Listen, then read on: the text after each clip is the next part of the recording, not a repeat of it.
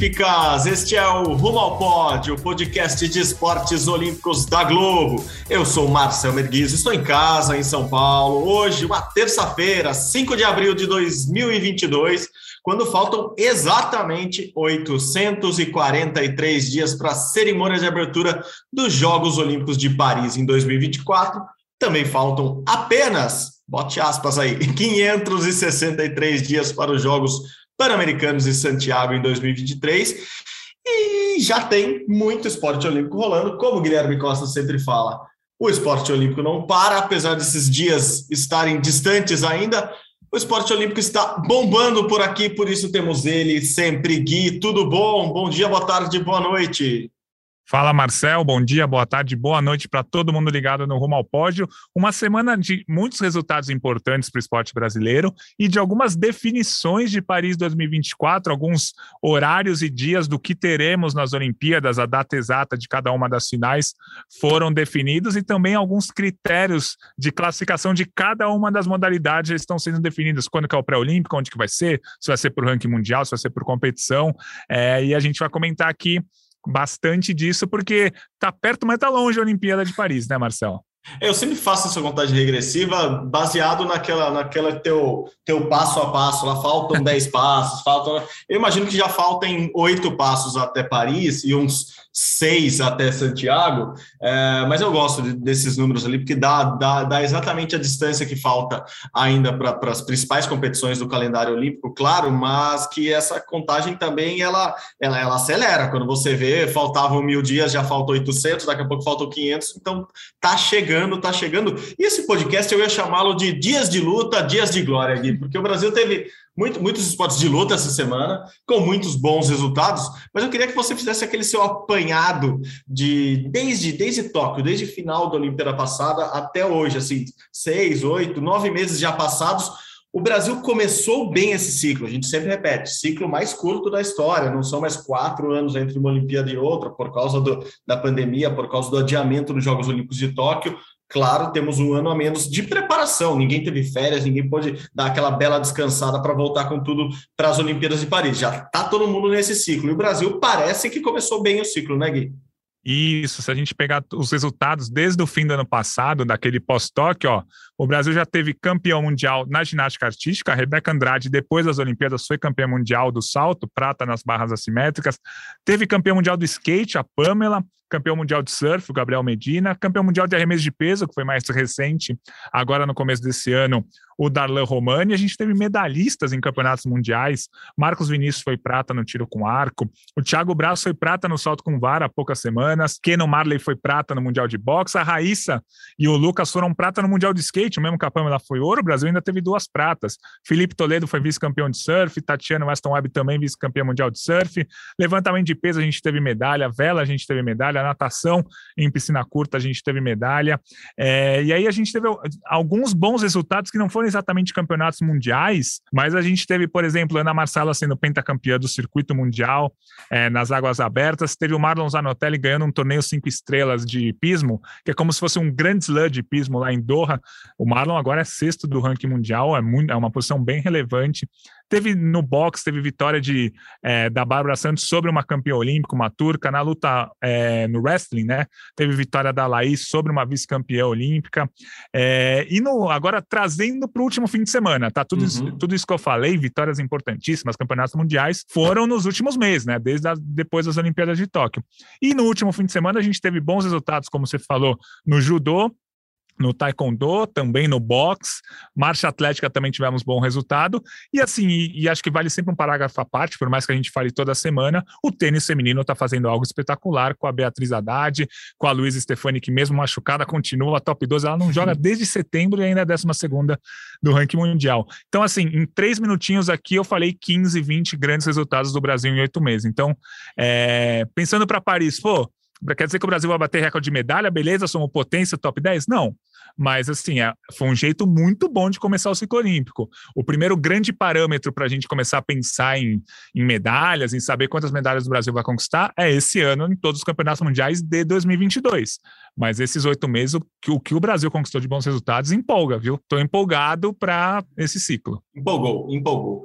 é, e, e, é uma, e, uma, coisa que a gente aprendeu, acho que desde que o Brasil começou a diversificar mais os esportes nos quais conquista medalha, acho que ali em 2016 foi esse, esse grande marco, o Brasil está com o leque aberto, né, Gui? A gente não está falando nem dos, do, do, dos esportes coletivos, assim, dos mais tradicionais, mas a gente está falando de muito esporte. Você falou 15, é isso mesmo. Assim, o Brasil abriu muito leque de esportes, de modalidades que pode conquistar medalha. E é isso. Num dia ruim do, da canoagem, ainda tem o tiro com arco que pode surpreender. Então, uma coisa compensa a outra. É, esse é o Brasil. Esse é o Brasil que eu quero, homenageando aqui a minha esposa. É, esse é o Brasil que eu quero. O Brasil mais amplo, mais diversificado, é, com, com mais possibilidades de medalhas em mais esportes. E, e isso é o esporte olímpico que a gente, que a gente deseja, e se é para bater recorde de medalha, que seja assim, né? Que não ganhe todas as medalhas no, no atletismo, por exemplo. Não seria ruim ganhar 20 medalhas no atletismo, não seria ruim, mas é muito mais legal conquistar 20, 22, que é, já é minha nova aposta, Gui. Eu já me abracei a esse número. Eu vou com 22 medalhas até ela virar 23 ano que vem, quando o meu, meu otimismo aumentar, e quem sabe 24 em Paris, quem sabe. Mas tem que dar muita coisa certa, eu sei, para ser 24. Como a gente está falando. Fala, fala. Não, desculpa, uma coisa legal dessas conquistas é que vieram de várias formas, além de vários esportes, são várias formas. É, quem se destacou nas Olimpíadas? Rebeca Andrade, já foi campeã mundial. Ana Marcela Cunha, foi campeã do circuito mundial. É, quem ficou no quase na Olimpíada, aquela medalha que bateu na trave e tal, Darlan, foi campeão mundial. Medina, que foi quase medalhista olímpico, foi campeão mundial. É, o Keno Marley, do boxe, que ficou em quinto lugar na Olimpíada, perdeu uma luta polêmica nas quartas de final, foi vice-campeão mundial.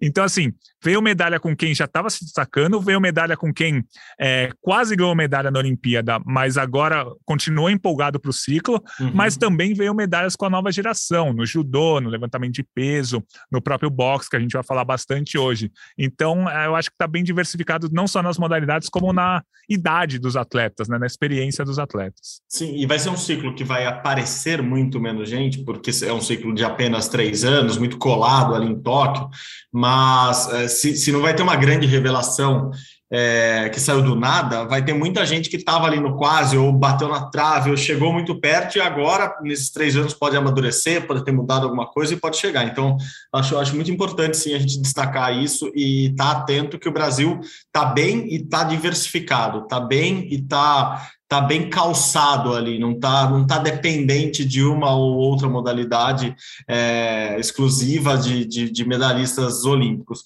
O, o, que eu ia dizer antes de, de, de você me interromper, cara. Perdão, meu perdão.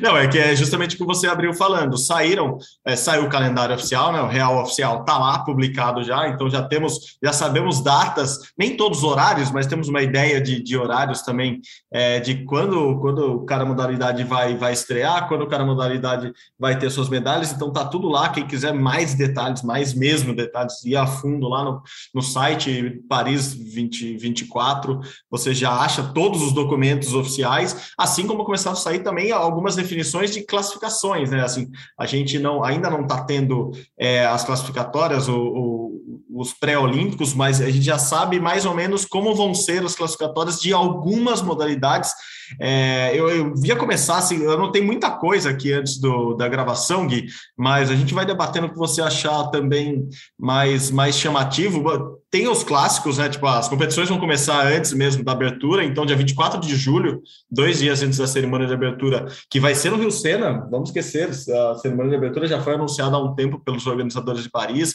vai ser no Rio Sena, vai ser ó, algo espetacular, assim, aparentemente o planejamento deles está muito bonito para a cerimônia de abertura, então, dois dias antes já tem algumas competições, é, são lá os 19 dias de competições, é, tudo acaba, acaba em 11 de agosto, é, são os 32 esportes, a gente já falou disso.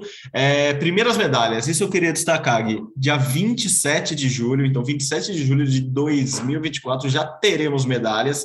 É, os esportes que dão medalhas, modalidades. O ciclismo contra o relógio feminino, o ciclismo contra o relógio masculino, judô, esgrima, saltos ornamentais, Rugby Sevens, acho curioso, né? O Rugby Sevens é muito rápido, né? Apesar de ser uma modalidade coletiva, ali já acaba tudo de uma vez. É, e tiro, natação e skate. Assim como em 2020 e 2021, lá em Tóquio, o Brasil deve chegar com mais chances de medalhas uh, no judô, talvez, natação, e, e a, a, grande chance de medalha deve ser no skate mesmo. Pelo que eu lembro aqui, eu acho que é skate street, o skate começa com skate street, então Isso. chance de ser a primeira medalha do Brasil de novo no skate street, ou ou não sei, Nathalie Monhausen parece que vai disputar de novo a Olimpíada em casa, então chances na, na espada também na esgrima. É por aí, né, Gui?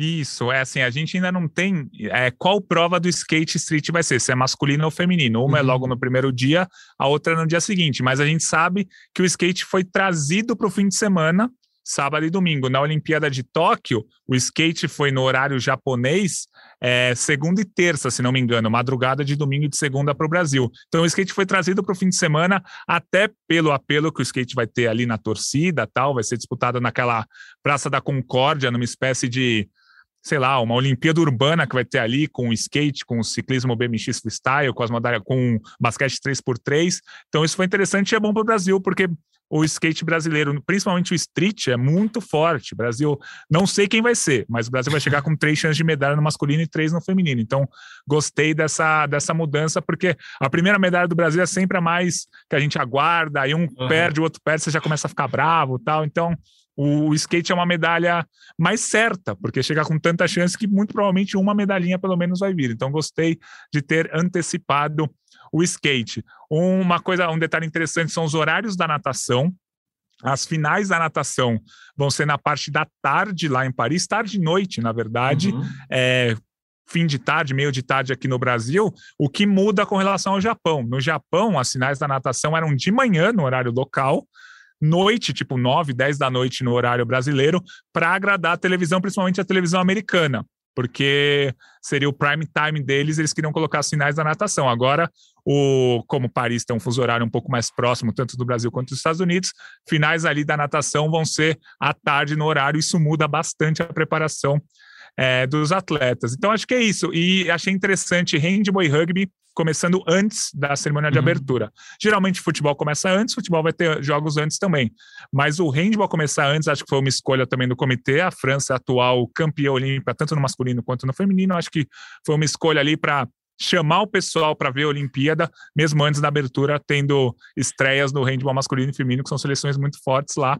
E o rugby, é, eles trouxeram as primeiras rodadas para antes da cerimônia de abertura, para isso que você falou. O primeiro dia já tem a final do Rugby Sevens já dando medalha. Então, algumas mudanças no calendário, mas a gente vai falar bastante desse calendário até as Olimpíadas. Vamos fazer cálculo de qual, qual dia que o Brasil tem mais chance de medalha, mas isso a gente vai deixar um pouco mais para frente. Mas tivemos algumas mudanças interessantes aí. É, o, você falou, a gente gosta de contar esses bastidores olímpicos. A gente também aprendeu muito isso aqui na Rio 2016. O país sede consegue fazer essas mudanças ali de calendário, trazer prova para mais cedo, para mais tarde, para um dia antes, para tentar. O Brasil fez isso na Rio, tentando conquistar mais medalhas na primeira semana, para dar aquela empolgação na, na equipe toda. Então, a primeira semana do Brasil era mais forte.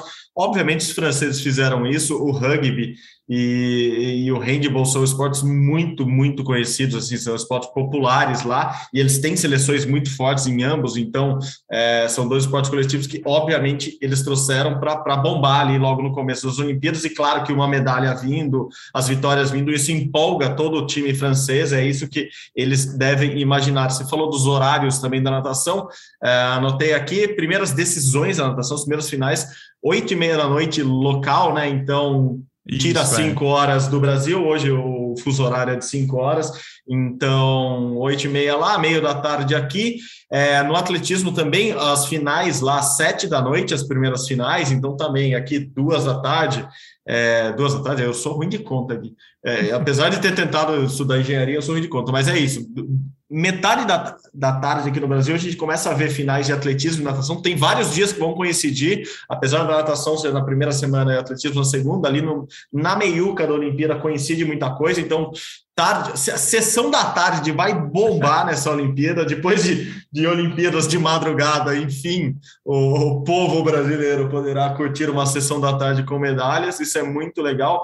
E eles fizeram outra coisa legal também, que foi concentrar ali no, no, no, no meio de semana é, no fim de semana, desculpa, do meio da Olimpíada, no sábado e domingo, justamente no meio, muitas competições. Então, eles estão chamando de, de super final de semana. Então, vai ter muita medalha é, em, dois dias seguidos, ali no sábado e domingo. Vai ser bem legal. A estrutura é, pensada é, é, um pouco mais fácil, né, para eles dividirem ali o, o bolo com todo mundo. A gente sabe que que a NBC americana paga a maior fatia da Olimpíada, por isso mesmo consegue alterar o horário da natação e da ginástica sempre para agradar, agradar o, público americano, né? Como você disse, o prime time ali americano.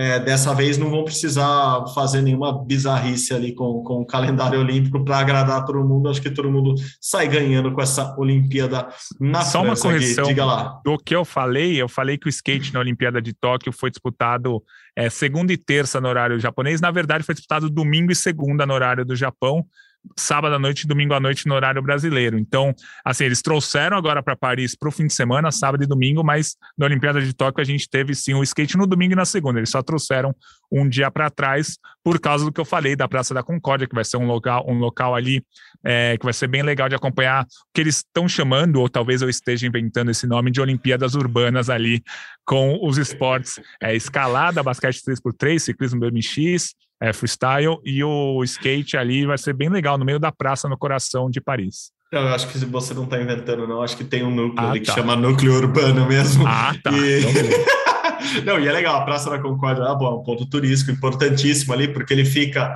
é, entre o Arco do Triunfo, você desce inteiro ali a Champs-Élysées, você chega na Concórdia, ele é, é, fica no meio do caminho ali entre o Museu do Louvre e, e, o, e o e o Arco do Triunfo, fica perto da, da Torre Eiffel, enfim, fica naquela aquela meiuca turística. É a segunda vez que eu falo meiuca, acho que eu não falo essa palavra há 100 anos e eu resolvi falar duas vezes no podcast hoje. Enfim, fica ali no centrinho é, turístico de Paris, o que é muito legal. Eles estão bancando muito essa ideia de você fazer tudo a pé ou o deslocamento ser muito pequeno para você ir de uma competição a outra. Tem muito metrô, obviamente, em Paris.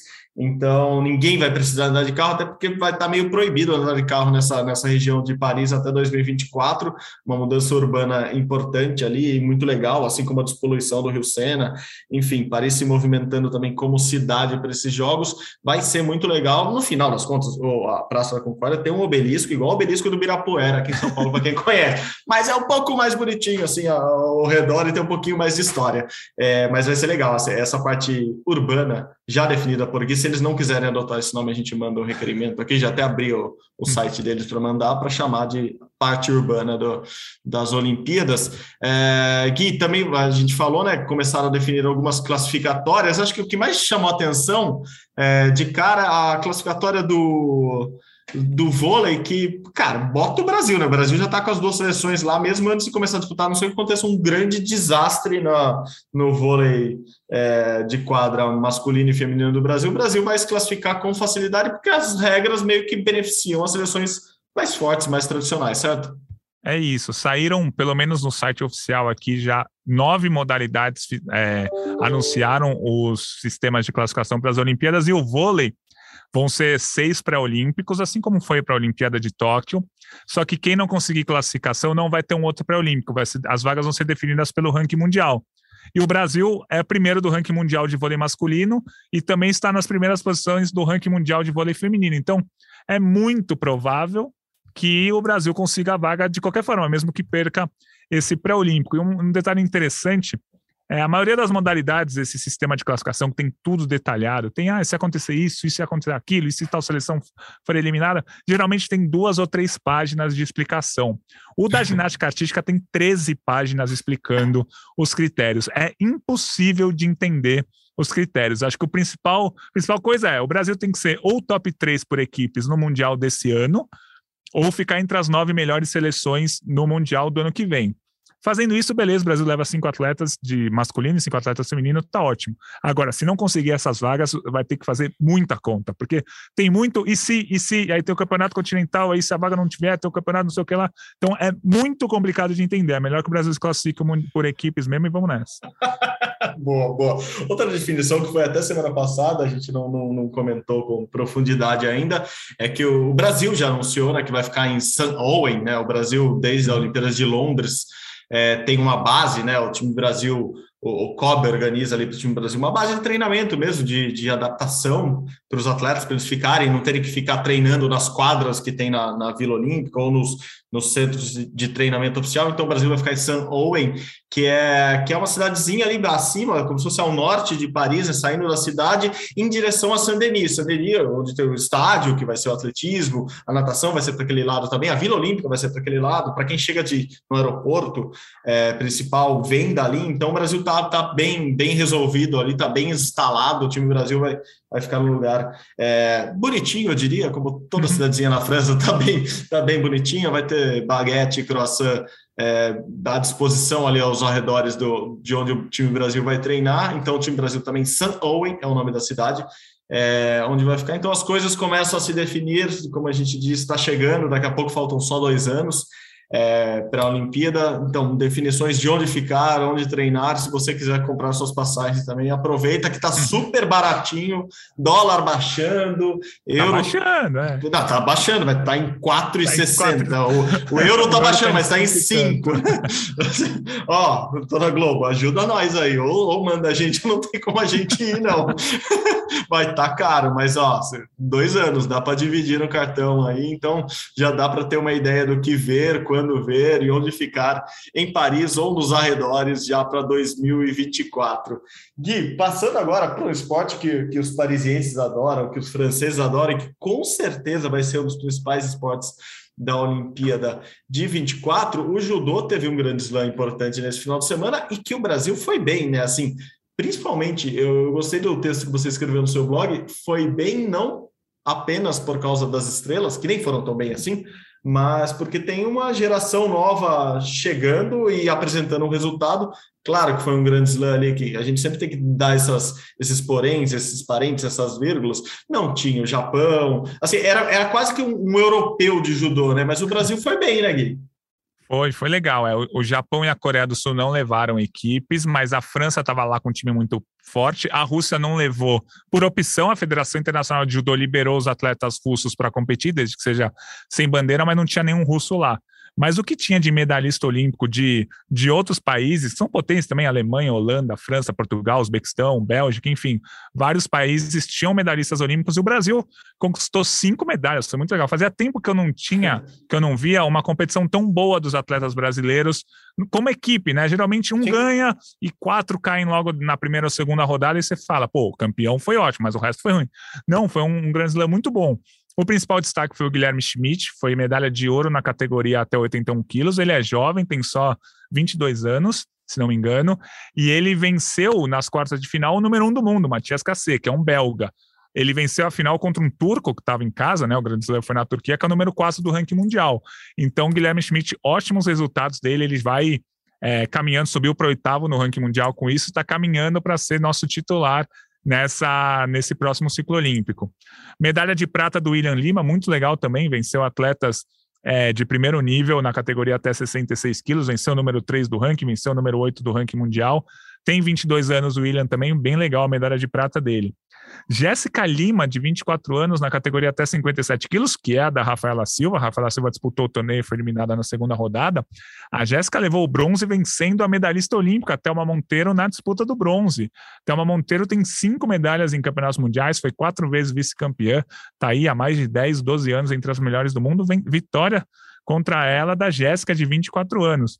Rafael Macedo foi medalha de bronze e ganhou do campeão mundial nas quartas de final, campeão mundial de 2019. Enfim, foram medalhas é, com vitórias importantes. Acho que isso foi muito legal. E a Maria Portela, que foge um pouco dessa renovação. A Maria Portela está é. no quarto ciclo olímpico dela, é titular absoluta, deve seguir até Paris 2024. Foi medalha de bronze e conseguiu também se manter. Né? A Maria Portela segue ali entre as cinco, seis melhores do ranking mundial. Mesmo quem não ganhou medalha, por exemplo, a Larissa Pimenta, na categoria até 52 quilos, ela venceu uma britânica medalhista olímpica é, até chegar na, na, na, disputa do bronze. Ela perdeu a disputa do bronze, ficou em quinto lugar, mas, pô, venceu uma, uma medalhista olímpica no caminho. É, aí a Mayra Guiar, que não lutava desde a Olimpíada, tem três medalhas olímpicas tal, perdeu duas lutas, ficou fora das medalhas. Rafaela Silva, que está voltando, né? A gente já falou bastante dela nas uhum. últimas semanas, foi eliminada na segunda luta pela Deguchi, que é uma é, canadense, uma japonesa, japonesa naturalizada canadense, que já foi campeã mundial, então foi uma luta parelha. A Rafaela perdeu no Golden Score, mas fez uma competição razoável, perdeu para uma atleta desse nível. E também o Daniel Carguinin, que ele foi na Olimpíada na categoria até 66 quilos, foi medalhista de bronze, agora ele está na categoria até 73. Ele mudou a categoria dele, venceu duas lutas, caiu ali nas oitavas de final, mas ele ainda está se ajustando na nova categoria. Gostei desse Grand Slam do Brasil, acho que foram bem legais essas medalhas da nova geração. Medalhas, eles estão no pódio e ganhando de gente importante. Ah, é a mudança no COB já, aí, ó, mudou lá, já começaram a investir, a galera já tá voando. Eu tô brincando, tô brincando, que a gente comentou muito das mudanças do COB semana passada e, e, chamou, inclusive, de República do Judô, porque todo o alto comando do Comitê Olímpico do Brasil agora é, é feito por judocas, mas obviamente não tem nada a ver ainda com, com esses resultados. Cara, no máximo era motivacional ali o que dava para é fazer com, com essa galera. E só arredondando aqui no final, é, então no ranking ranking mundial, você falou da Maria Portela, ela tá em quarto no ranking mundial, né? Boa. Posição muito boa.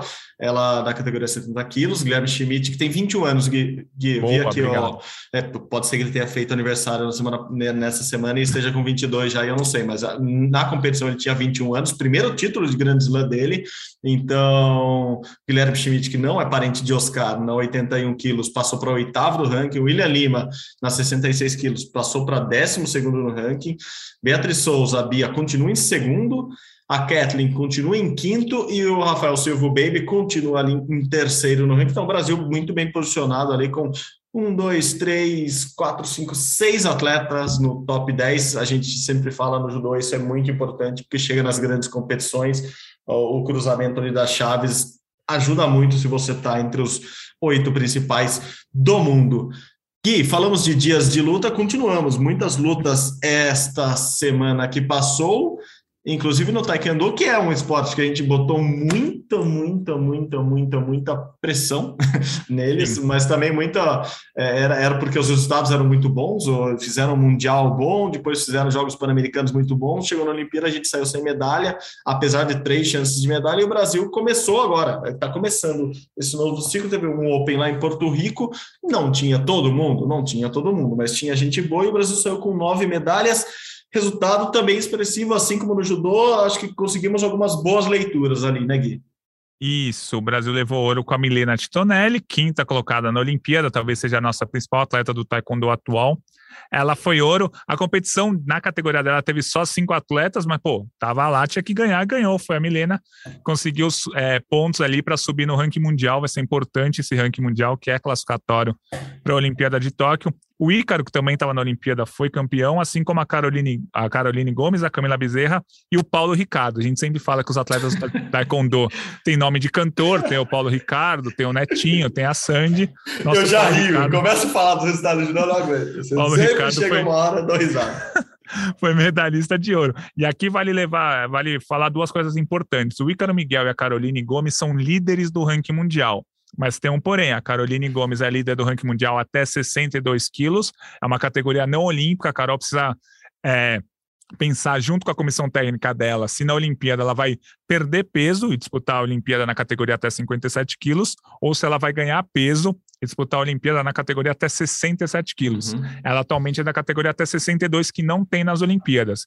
Então vamos ver qual vai ser a estratégia dela para isso. Por quê? Porque a Sandy, que é titular da categoria até 57 quilos, é muito boa, e a Milena, que é, que é titular da categoria até 67 quilos, também é muito boa. Vamos ver o que, que a Carol vai fazer. E o Ícaro é líder do ranking mundial até 87 quilos, que não é exatamente uma categoria olímpica. A categoria olímpica é até 80 quilos ou acima de 80 quilos. Mas eles são líderes do ranking mundial, isso já é muito importante. Uhum, é, sobre, sobre essa. Eu acho que vai ser a grande disputa ali no, no, no Taekwondo brasileiro, né? Milena, a Caroline e a Sandy, Sandy Macedo, para deixar claro, não é a Sandy e Júnior. Não é a Sandy é, Júnior? Né? Não, não, não é a Sandy Júnior.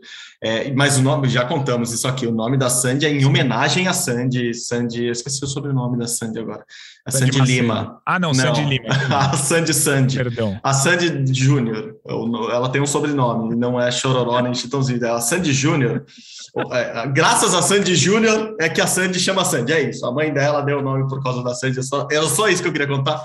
E a Milena, que foi campeã lá em Porto Rico na, na categoria 67, é, já me disse que, que ela não vai mudar de peso. Então, assim, temos um problema. Assim, a Carol ou vai ter que subir ou vai ter que descer e disputar. Enfim, é, algo terá que acontecer. A Carol é muito grande, né? As duas são muito altas, né? Então é, é difícil baixar muito o peso para elas, eu imagino.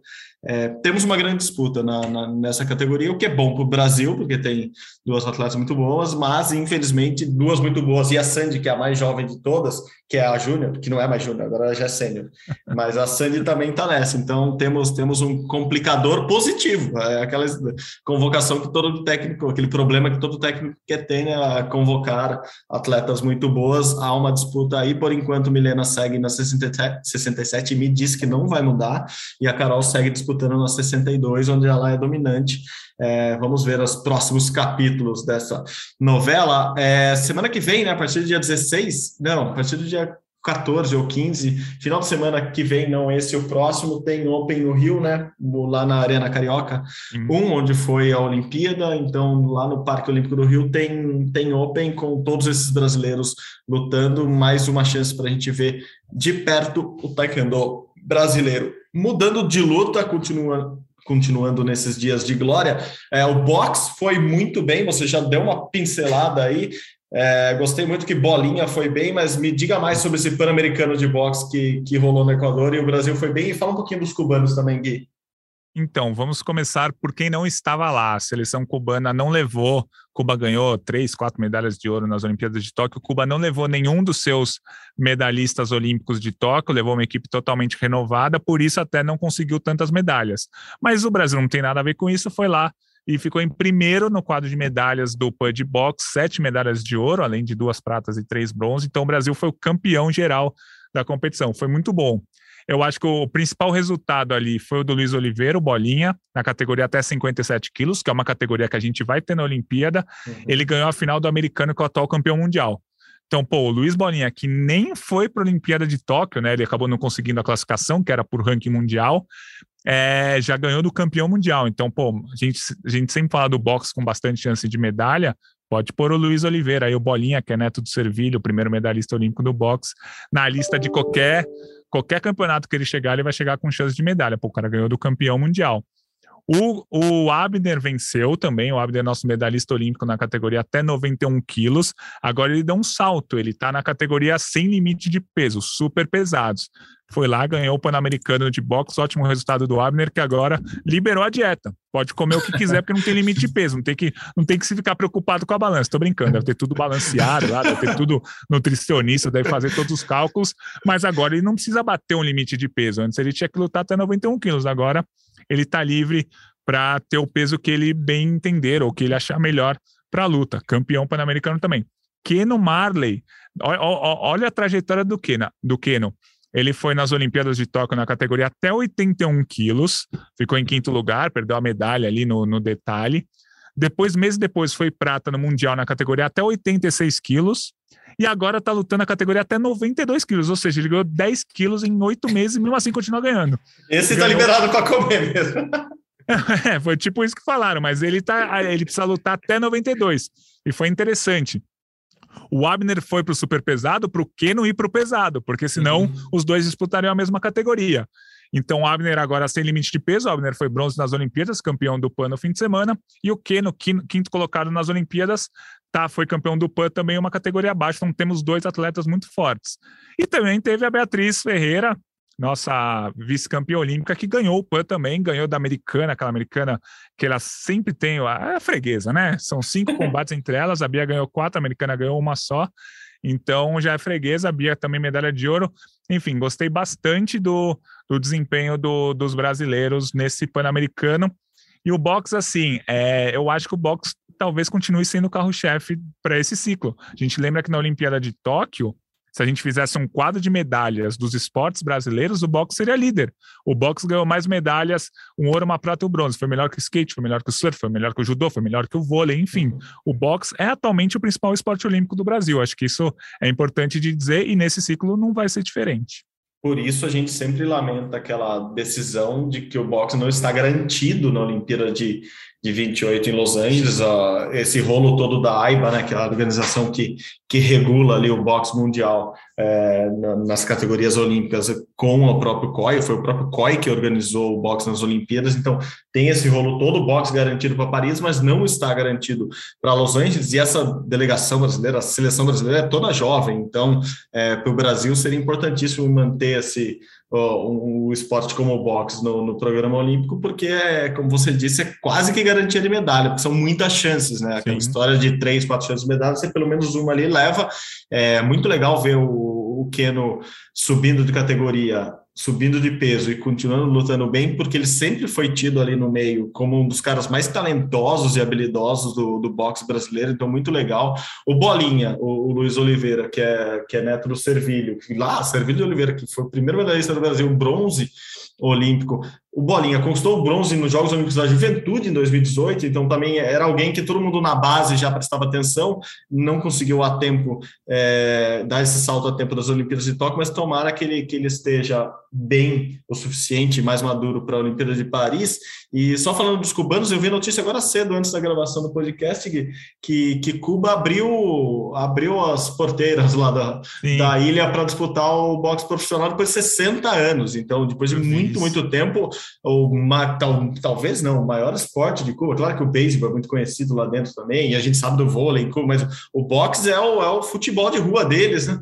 É, abriu de novo para os boxeadores cubanos disputarem é, lutas profissionais, então isso deve mudar muito ali a sistemática do, do boxe cubano. Você já falou um pouco disso, é difícil treinar para o boxe olímpico e treinar para o boxe profissional, são coisas diferentes, apesar do mesmo esporte, as regras mudam um pouco, então é difícil se manter nos dois, mas Cuba agora tem a chance disso, né, de parar de perder atleta para outros países, perder atletas que, que saem, deixam a ilha para ganhar dinheiro, às vezes, para sobreviver ali bem do esporte, é, Cuba, então, de repente, pode ter o lado positivo de manter os atletas é, com grana, com profissionalismo e ainda eles disputarem os Jogos Pan-Americanos, os Jogos Olímpicos por Cuba. Também tem o outro lado, mais, mais atletas ali quererem ir para o profissionalismo e abandonarem um pouco o boxe olímpico do jeito é. que eles fabricam boxeador, assim, vai ter para os é, dois, né? vai ter para os dois, assim, aquele aquele problema que a China não tem com tênis de mesa, imagino que Cuba não vai ter com o boxe, então é claro que isso tem um reflexo imediato nas participações do Brasil, principalmente em jogos pan-americanos, mas é algo para a gente ficar atento essa essa abertura, mais uma é. abertura é. de Cuba, agora pô, 60 anos depois, imagina o quanto isso não muda a dinâmica ali do boxe profissional e amador de Cuba, diga Gui. Nesse PUD box agora, que a gente comentou que foi no Equador, dois cubanos desertaram. Eles estavam na delegação e fugiram para é o que você falou, para tentar se profissionalizar, tal. E agora a gente precisa ver exatamente quais são as regras. Eu vi essa notícia também que você falou do Comitê Olímpico Cubano, se vão liberar para profissionalizar Exato. e eles não disputarem a Olimpíada ou se vai ter uma obrigatoriedade, ó. Beleza, você pode se profissionalizar, ganhar seu dinheiro, mas você vai ter que representar Cuba nas competições olímpicas também. E tem é, o boxe profissional tem lutas de 10, 12 assaltos. O boxe olímpico tem lutas só de 3 assaltos. Boxe profissional você faz 4, 5 lutas num ano. Boxe olímpico você faz 4, 5 lutas numa competição. Uhum. Em uma semana, 10 dias. É, são treinamentos totalmente diferentes. Então vamos ver como é que os cubanos vão fazer, se, os, se esses medalhistas olímpicos tal vão só para o profissional, ou se eles vão ficar nos dois, e eu não duvido nada que fiquem nos dois, sejam campeões mundiais profissionais e olímpicos, mas enfim, Vamos, vamos acompanhar, porque isso muda todo, tudo que o Brasil tem de medalha, seja em PAN, seja na Olimpíada, muda com ou sem a participação de Cuba. Perfeito, perfeito. Um pouquinho de geopolítica esportiva aqui no Rumo ao Pódio, passando do, dos dias de luta agora para dias de glória. Uh, rapidinhas agora nessa segunda parte do programa, Gui. Você teve bons resultados, um deles no triatlo, não foi um triatlo olímpico, mas é alguém que a gente está batendo. Depois eu falar, ah, vocês não falam dessas atletas. a gente fala da Luísa Batista aqui há algum tempo, fala do triatlo brasileiro, esse novo triatlo brasileiro há algum tempo. Coincidência, eu estava de folga esse final de semana, fui para Santos e encontrei Santos uma das coisas que eu mais estava acostumado lá nos tempos que eu morei na cidade, que era ter triatlon ali na rua, tava tendo um troféu Brasil de triatlo, então ali na, na Avenida da Praia tava, tava lotado de ciclista, de corredor, gente saindo do mar enquanto outro já tava correndo, enfim, é muito legal sempre acompanhar o troféu Brasil de triatlo lá, porque vai muita gente, triatlo que é um esporte que tem muito praticante no Brasil, e agora temos gente na elite ganhando competição, mesmo que não olímpica, né? Luiz Batista foi bem no triatlo lá na Califórnia, né, Gui? Isso, rolou o Ironman 70.3, que é uma distância que é praticamente o dobro da distância olímpica, né? E uma coisa que eu descobri, antes eu vou falar a distância aqui, no, no Ironman, que é 70.3, o cara nada, o cara, o atleta nada 1,9 km de natação, 90 km de ciclismo, né, pedala, e depois corre 21 km, que é a, a meia maratona. A soma dessas distâncias, né, 1,9 mais 90 mais 21,1 dá 113 quilômetros, que isso significa que são 70,3 milhas. Ou seja, por isso que chama Ironman 70.3. Não sabia dessa informação. É, e as distâncias olímpicas são menores, né? A distância olímpica é um quilômetro e meio de natação, 40 de ciclismo e 10 de corrida. Mas, de qualquer forma, a Luísa Batista estava lá no Ironman 70.3 da Califórnia, foi vice-campeã, completou a prova em 4 horas e 8 minutos, haja fôlego, hein? E a vencedora foi a medalhista olímpica, que é uma britânica, Taylor Kinib, com 4 horas e 6 minutos. Enfim, então ela foi prata numa competição importante, que não é exatamente a distância olímpica, mas é uma competição relevante. Então a Luísa está crescendo e a gente sempre fala aqui, a Luísa é uma atleta muito boa na corrida, né? A ordem do triatlo é natação, ciclismo, corrida. Ela é muito boa na corrida, ela é boa no ciclismo, boa na natação, só que ela sempre cresce nos momentos finais. A Vitória, que é uma outra atleta brasileira, é o contrário. Ela vai muito bem na natação, tanto que chegou a liderar na Olimpíada ali, na natação, depois no começo do ciclismo, mas não aguentou o ritmo na corrida. Então, a, a Luísa, que foi prata no Ironman dessa semana, precisa melhorar a natação a Vitória, que foi muito bem nas Olimpíadas, 50 as primeiras colocadas por mais de uma hora, precisa melhorar a corrida dela. Mas as duas juntas formam uma grande equipe do Brasil, que por sinal é a atual campeã dos Jogos Pan-Americanos por equipe. Então, foi um resultado legal aí do triatlon brasileiro, dessa vez com a Luísa, mas a Vitória também está muito bem. É, a gente fala aqui, né, se a junção da vitória com, com a Luísa seria a triatleta perfeita, claro, perfeita se tivesse também uma ciclista experientíssima ali no meio, mas é, seria uma, uma junção espetacular para o Brasil. Que bom que as duas estão juntas, e imagino que uma deva ajudar a outra também nisso ali, é, muito tempo viajando junto, competindo junto, você acaba pegando algumas coisas uma da outra. Então, a, a Vitória Lopes, só para não deixar de falar o sobrenome dela aqui, que é filha de nadadora, filha da Edila, uma das nadadoras mais importantes do Nordeste. Então, é, tem, tem, tem ali no sangue a natação. Muito bom que o Brasil tenha duas boas nadadoras, nadadoras triatletas de ponta, uma mais especialista na natação e agora é, outra mais especialista na corrida, mas que que estão juntas crescendo e fazendo bons resultados. Eu acho que a gente pode ter boas surpresas com o triatlo brasileiro nos próximos Jogos Olímpicos. Gui, agora com um esporte que não é surpresa nenhuma, o Brasil e bem, o Brasil foi bem na, na, na ginástica, na ginástica artística, com a Júlia Soares, conquistou é, um ouro numa etapa de Copa do Mundo no solo, mas também essas etapas mais esvaziadas, Gui, isso, então, a Júlia Soares foi ouro na etapa de Baku, no Azerbaijão, da Copa do Mundo. É, as principais atletas do mundo não estavam lá, não tinha a medalhista olímpica da, de Tóquio, por exemplo. A Rebeca Andrade, que é campeã olímpica do salto, prata no individual geral, também não estava lá. Mas foi legal, é, primeiro que foi a primeira Copa do Mundo da Júlia, com 16 anos, já chega e ganha a medalha de ouro. A nota dela, dela foi 13,433, é uma nota que você começa a pensar, pô, ela pode ser finalista no Mundial desse ano. O Mundial será em outubro na Grã-Bretanha. A Júlia é uma atleta que é muito boa no solo e na trave, e se ela for uma das cinco brasileiras que vai disputar o Campeonato Mundial agora em outubro, ela vai ajudar bastante a nota da nota geral da equipe brasileira, principalmente nesses dois aparelhos. Então foi legal ver o bom resultado da Júlia. Mas aí o pessoal, ah, ouro na Copa do Mundo é a nova Rebeca? Não, calma, ainda não é a nova Rebeca, tem 16 anos. Pode ser que o ano que vem eu fale, pô, ela é uma nova Rebeca, mas neste momento não é. A nota não é de uma nova Rebeca, a nota é de uma atleta boa que briga para ser finalista de campeonato mundial, que foi o que ela conseguiu fazer agora. Ouro na Copa do Mundo com uma nota ali para ser oitava, sétima, sexta num campeonato mundial. Foi bem legal, 16 anos, primeira Copa do Mundo. A gente vai ouvir muito falar da Júlia nos próximos meses e ela muito possivelmente vai estar na equipe brasileira em Paris 2024. Ótimo, e é isso. A gente começou falando lá no início do podcast que ah, pô, seria sensacional se o Brasil já classificasse equipe na, na ginástica, tanto masculina quanto feminina. É para isso, assim, também ó, não, não adianta ter uma estrela solitária ali, às vezes ter, um, ter uma equipe forte por trás ajuda até a grande estrela da companhia a se destacar mais, se classificar antes para jogos e estar tá mais tranquila ali para representar o Brasil em, em, grandes competições. Então, que bom que a Júlia está chegando e já é isso, estreando, estreando com medalha de ouro em etapa de Copa do Mundo quem também ganhou ouro em etapa, Copa do Mundo, a Copa do Mundo, mas a etapa de um campeonato, um circuito internacional, um circuito mundial de atletismo, foi o Caio Bonfim, da marcha atlética, ganhou lá na República Tcheca, não vou ler o nome do país para não errar, o nome do país, o nome da cidade para não errar, mas Caio Bonfim, então outro ouro, esse sim, a gente pode, pode falar, esse tá ali brigando por uma hora, vai ganhar uma baita medalha importante, tem Mundial de Atletismo esse ano, é, agora em julho, no, no, nos Estados Unidos, lá no Oregon, e tem marcha atlética nesse mundial, então Caio Bonfim é um cara para a gente prestar atenção, sempre está beliscando medalha ali em torneio importante, mais um agora na República Tcheca, né, Gui? É, ele ganhou a medalha de ouro. Era uma competição que tinha muitos atletas que foram top 10 nas Olimpíadas, o Caio foi 13 terceiro, é, mas não tinha nenhum tipo campeão mundial. Mas, pô, ele venceu vários atletas que tinham ficado na frente dele nas Olimpíadas de Tóquio. Acho que mais importante do que vencer essa etapa foi que ele agora, com o tempo dele, 1 hora, 18 minutos e 54, ele fez o segundo melhor tempo da vida dele e ele agora é o terceiro do ranking mundial. Ele é o terceiro, terceira pessoa que correu mais rápido no ano até agora. E as condições lá na República Tcheca não estavam muito fáceis, né? Chegou a fazer 3 graus durante a prova. Então ele fez um baita tempo, ganhou a prova, numa prova que estava ali difícil. Então, ele que foi bronze no Mundial 2017, quarto colocado na Olimpíada Olimpíada do Rio, é um cara para a gente acompanhar esse ano e vai chegar como um dos candidatos ao pódio lá no Mundial de julho que você falou que vai ser, vai ser nos Estados Unidos.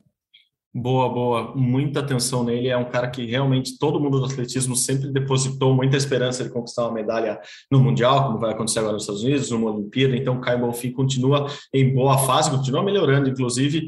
Bom ficar de olho sempre nele. A gente fala de atletismo aqui, fala também dos Paralímpicos. Ele, Petrus Ferreira, bateu duas vezes o recorde mundial no final de semana. Aliás, essa pista aqui do, do Centro de Treinamento é, Paralímpico de São Paulo tá, esse ano tá on fire. Eu não sei o que botaram ali na entrada da Imigrantes, mas já teve recorde no lançamento de dardo, agora dois recordes nos 100 e nos 200 metros com o Petrúcio. Tá bem demais nosso homem mais rápido do país na atualidade entre os Paralímpicos, né, Gui? Isso, ele fez o tempo de 10 e 29 e foi um desafio interessante, porque foi em conjunto da Confederação Brasileira de Atletismo com o Comitê Paralímpico Brasileiro, ou seja, tinha atletas convencionais e atletas paralímpicos correndo juntos. Uhum. E o Petrus fez 10 e 29 e ganhou na prova dele por exemplo, do Derek, que é um cara que estava na Olimpíada Sim. no revezamento 4 por 100. Então, o Petrus foi muito rápido. E aí, quando a gente pergunta, a gente não, né? Nossa produção, a Bruna Campos estava lá, pergunta para ele: você sonha em disputar uma Olimpíada? Porque o tempo uhum. de 10 e 29, você começa a chegar perto do índice olímpico, você começa a chegar a ter chance de disputar o revezamento 4 por 100 do Brasil. Ele fala: ó, não é o meu objetivo ideal, mas isso me dá um impulso a mais. Pô, porque ele já é o melhor do mundo da Paralimpíada, né? Ele já é o melhor do. Ele, na verdade, é o atleta mais rápido do mundo da Paralimpíada em qualquer classe. Ele Sim. é da classe T47, né? Ele tem. É, ele perdeu o punho, um dos punhos dele, quando ele tinha dois anos. É, num acidente, num moedor de cana tal, e ele é o atleta paralímpico mais rápido do mundo, se contar os deficientes visuais, os cadeirantes, todo mundo ali, ele é o, é o cara que faz os 100 metros da forma mais rápida. Então, talvez pensar em disputar uma Olimpíada seja um incentivo para ele estar cada vez mais rápido, mas não necessariamente é um objetivo para ele conseguir. Mas se ele melhorar ali uns 10, 15 centésimos, que é muita coisa nos 100 metros rasos, ele começa a brigar por uma vaga no revezamento 4 por 100 olímpico do Brasil. Eu sei que muitas vezes é até injusto fazer esse tipo de, de comparação e eles não gostam, ou enfim, assim, não é uma comparação assim, a gente não está aqui para comparar é, atleta com atleta, modalidade com modalidade, mas assim, pegando só o tempo do Petrus nesses 100 metros, o recorde mundial que quebrou 10 e 29, é melhor que o tempo do Paulo André Camilo na semifinal das Olimpíadas Sim. de Tóquio. O Paulo André fez 10 e 31 na semifinal. Ah, mas o Paulo André fez uma semifinal péssima. Tá, fez uma semifinal péssima, mas ele correu contra os melhores do mundo e fez 10 e 31 no Estádio Olímpico de Tóquio ano passado, na semifinal olímpica. Ou seja, o Petrus teria tempo para estar naquela semifinal olímpica é um pouco alto ainda para brigar, mas a gente está falando, ele ganhou do Derek. O Derek é, é um dos quatro, cinco principais atletas do Brasil há alguns anos já. É um cara que sempre está no revezamento ali. Então, é, falei da, da, injustiça em comparar, porque às vezes você não compara é, algo comparar, mas nessa prova, por exemplo, você, pode olhar o Petrus e falar: olha, você está fazendo o tempo dos melhores do mundo, com certeza dos melhores do Brasil e dos melhores do mundo também. Então, é, só, só aumenta ainda mais o, o feito dele. A gente está aqui para exaltar esse baita atleta que é o Petrúcio e seus dois recordes. Fala, Gui. Isso, é, porque ele quebrou o recorde mundial também dos 200, Exato. com 20 e 83, que também é um tempo muito bom, um tempo que, que também seria perto de um índice olímpico da prova olímpica, mas assim, o Petrus é um corredor paralímpico, ponto. Ele pode disputar Sim. as Paralimpíadas, vai ganhar um, dois ouros nas Paralimpíadas, sem dúvida nenhuma, assim como ele já ganhou na Olimpíada de Tóquio, mas ele é um cara que, se ele quiser, ele pode começar a sonhar com o esporte olímpico. Mas Sim. não sei se é o sonho dele também, né? Cada atleta tem uma cabeça. O, o mundo paralímpico é pode ser um mundo à parte, como pode ser o mesmo mundo do Olímpico. Fica a critério do Petrus e a gente vai torcer para que ele consiga o que ele quiser conseguir. Eu acho que também vale a gente citar que o Gabrielzinho, o Gabriel Araújo, que uhum. também foi campeão paralímpico, só que na natação, ele disputou um, um, evento também em São Paulo, o Circuito Paralímpico, e bateu dois recordes mundiais também, nos 150 metros medley e nos 50 borboleta. Então ele também quebrou dois recordes mundiais, o nosso Gabrielzinho, que foi campeão paralímpico da natação, né? Agora a gente está falando da natação nos Jogos de Tóquio, é um cara que com certeza para Paris vai vir e vai trazer duas, três, quatro medalhas, que essa é a nossa torcida. E o que é tão ou mais legal nos dois, é que também são campeões em carisma, assim, Gabrielzinho sim. e Petrus são sensacionais, duas pessoas extraordinárias, muito legal vê-los com sucesso nas pistas, nas piscinas e também fora, nesse mundão nosso. Gui, vamos passar agora para uma coisa. É sempre aquela problemática do rumo ao pódio gravado ali na terça-feira, no meio da semana, tá rolando coisa todo dia, toda hora, tá rolando o troféu Maria Lenk de natação no Rio de Janeiro. Vale vaga para o Mundial de, Buda, de Budapeste, na Hungria, que é agora em junho, então tem muita gente lá buscando o índice ainda. O Brasil já tinha quatro atletas classificados, todos finalistas da última Olimpíada já tinham as suas vagas, mas está rolando nesse momento. Então, hoje, terça-feira de manhã, já teve prova, terça-feira à noite tem mais prova, amanhã tem mais prova e o Sport TV transmite tudo, todas as finais lá no Sport TV, você pode acompanhar. Mas já temos uma ideia do que está acontecendo lá e já temos alguns outros nomes classificados para esse Mundial de Budapeste em junho, né, Gui? É, com tempos legais, inclusive.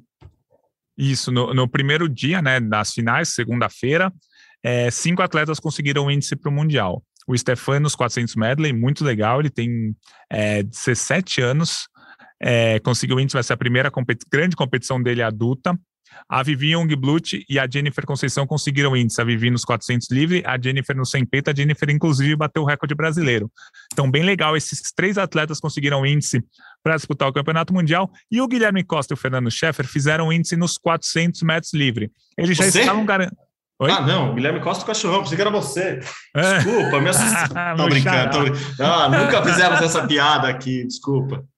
Nossa, que susto. Eu achei que eu tinha falado algo errado, mas sim. Meu xará, Guilherme Costa e o Fernando Scheffer fizeram índice nos 400 metros livre. Eles já estavam garantidos no Campeonato Mundial pelos resultados que eles conseguiram na Olimpíada, mas na Olimpíada o Scheffer foi medalha de bronze nos, dos 200 livre, por isso que ele já estava garantido no Mundial nos 200 livre, e o Guilherme Costa foi finalista olímpico nos 800, então ele já estava classificado nos 800. Mas agora os dois fizeram índice nos 400 metros livre, então já temos cinco índices logo no primeiro dia do campeonato do Troféu Brasil de, de natação que vale vaga para o campeonato mundial. Mas aqui fica um, o lado ruim, vai. Tivemos um lado ruim ali no primeiro dia, que foi o 100 metros peito, em que o Felipe França ganhou com 59,88, mas nenhum atleta conseguiu o índice para o Mundial, nem o próprio uhum. Felipe que ganhou. É, e o sem peito nos últimos 10, 12 anos tem sido uma prova que o Brasil sempre põe finalista olímpico. Na, na Olimpíada do Rio 2016, o Brasil tinha dois finalistas olímpicos no sem peito. Agora ninguém faz nem o índice para o Campeonato Mundial. O índice para o Campeonato Mundial é referente à 16 posição. É, acho que no Campeonato Mundial de 2019 ou na Olimpíada de 2021. Mas assim, é, o índice é referente a um 16 lugar numa grande competição. E nenhum atleta fazer esse índice agora na seletiva, acho que fica esse ponto de interrogação aí da prova do sem peito, que foi muito tradicional do Brasil nos últimos 10, 15 anos, mas agora nenhum atleta vai disputá-la no Campeonato Mundial com índice.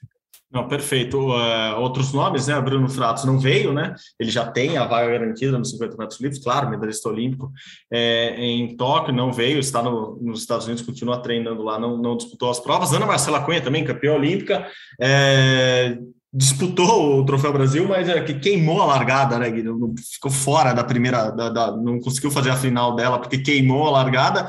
E outro nome importante que a gente falou nos últimos dias, Gabriele Roncato, que estava suspensa preventivamente, né, por, por, por doping, né, por um teste positivo, é, ela conseguiu, é, na justiça, o, o painel liberou ela para competir, está competindo, não conseguiu a vaga no Mundial, apesar de ter ganho a prova dela. Então, esses três nomes, só para a gente passar rapidamente no, no, no Maria Lenk aqui, porque está acontecendo, as coisas estão ainda acontecendo, então semana que vem a gente dá essa atualizada final com todos os classificados, eh, uma ideia de, de como o Brasil vai para esse Mundial de esportes aquáticos, né? além da natação tem o nado artístico, tem o polo aquático que conseguiu vaga é, recentemente também para o Mundial, tem os saltos ornamentais e tem as maratonas, a maratona aquática, então vamos ficar atentos, semana que vem a gente atualiza todos esses resultados, enquanto isso você você vai acompanhando lá no GE.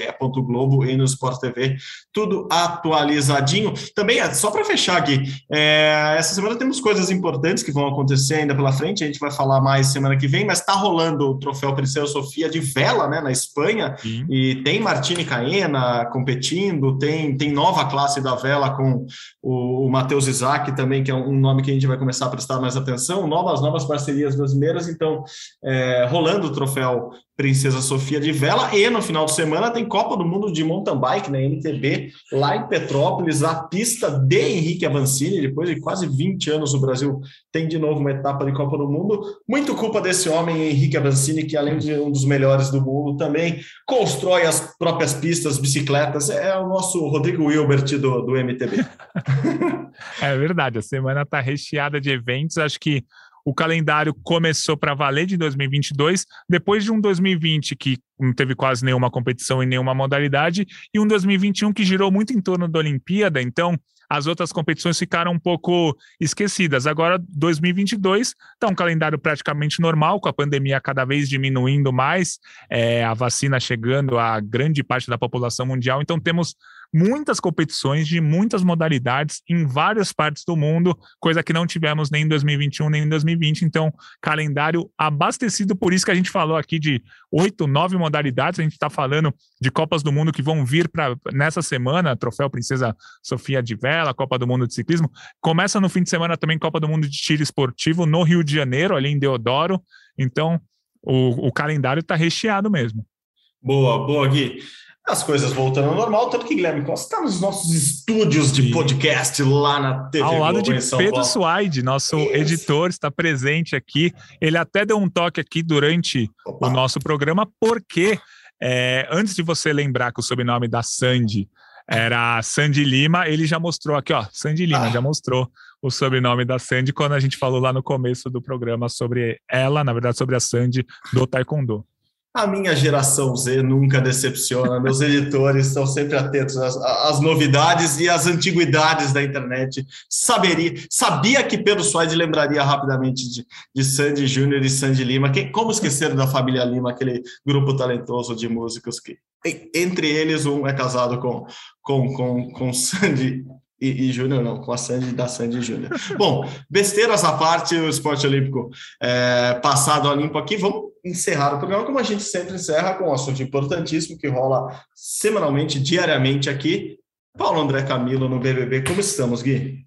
Então, o Paulo André continua muito bem lá na casa, agora estamos na reta final É, vão ter provavelmente dois paredões toda semana. O paredão de, dessa semana, né, dessa terça-feira, é falso. Nós sabemos, eles não, mas tem quatro pessoas no paredão e o, e o paredão é falso. Mas assim, o Paulo André, ele continua muito bem colocado lá na casa. É claro que ele tem discussões, ele briga, tal, ele tem umas tretas, mas ele tá, ele tem vencido várias provas do líder. Aliás, ele é o líder de uma forma meio inútil, porque o paredão é falso, mas ele é o atual líder lá da casa é, do BBB. É claro que agora faltando nove ou oito pessoas para sair, todo mundo é votado, todo mundo vai muitas vezes para o paredão tal, mas ele lá dentro está muito forte e aqui fora está muito forte. Se você for pegar os sites de aposta, e site oh. de aposta não gosta de perder dinheiro, né? Ele e o Arthur são os, os mais cotados, né? Ou seja, se você apostar no Paulo André ou no Arthur, você vai ganhar menos dinheiro do que se você apostar nos outros atletas. Isso quer dizer, nos outros ah, presentes da casa. Isso quer dizer que Paulo André e Arthur são os favoritos para ganhar o BBB. Falta aí duas, duas semanas e meia para acabar o BBB. Ele segue muito bem. Lembrando que, falando esportivamente, Troféu Brasil vai ser em junho, Campeonato Mundial em julho. Ele deve sair da casa daqui a 20 dias, mais ou menos, fim de abril. Vai ter um mês e meio para treinar para o Troféu Brasil? Não sei. Principalmente porque quando você sai do, do BBB, sua vida vira uma maluquice. Tem que participar de todos os programas da Globo, dar entrevista para todos os sites possíveis. Não vai dar para treinar. Então, não sei, eu torço, mas acho muito difícil que ele consiga disputar Troféu Brasil e o Campeonato Mundial desse ano. Lembrando que, se ele não disputar o Troféu Brasil e o Campeonato Mundial desse ano, beleza. O ano que vem tem aí sim a classificatória para Paris. Então, a corrida dele para Paris não perde tanto se ele não participar desses eventos. A gente começar, quando a gente começou a falar de BBB lá em janeiro, fevereiro, a gente falava, pô, se o Paulo André sair rápido, não vai perder muito tempo de treino, mas agora ele já está 10, 11 semanas lá, né? Faltam duas ou três, então é, acho que vai ficar difícil para ele disputar esse ano as principais competições, mas vai ganhar muita, não só dinheiro, mas muita fama e vai ficar muito famoso, é, mesmo se ele não competir esse ano já são 6 milhões de seguidores no. Instagram. A gente falou disso aqui, já é o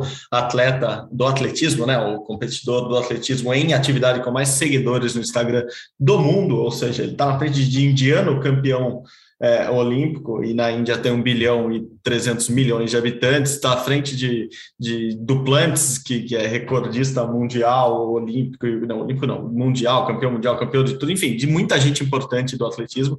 É, então, obviamente, nessa parte da fama, Paulo André já, já conseguiu ganhar o que precisava e acho que vai ganhar muito mais. Você falou da talvez ele saia daqui aos 20 dias, sai no máximo em três semanas, exatamente, nas terças-feiras, então dia 26 de abril é o último, último dia, no máximo ali. É, poderemos ter um, um, episódio especial do podcast sobre ele? Poderemos, vamos ver como, como, como, como o Paulo André Camilo vai até o final e falaremos mais ou menos dele aqui, o que saberemos que falaremos dele nas próximas três semanas também, e nas próximas também com, com o GP Brasil no Rio, com o Troféu Brasil, com competições pelo mundo afora também. Esperamos que o Paulo André volte a correr e correr bem, como ele está indo bem nesse BBB. Nosso atleta, como eu gosto de falar, o nosso amigo João Barreto, Joãozinho lá do canal Olímpico do Brasil, está indo bem, não, a rejeição dele não passa de 1, 2% quando tem votação, então pelo jeito vai, vai longe mesmo. Esperamos que ele vá longe também nas pistas quando ele sair da casa.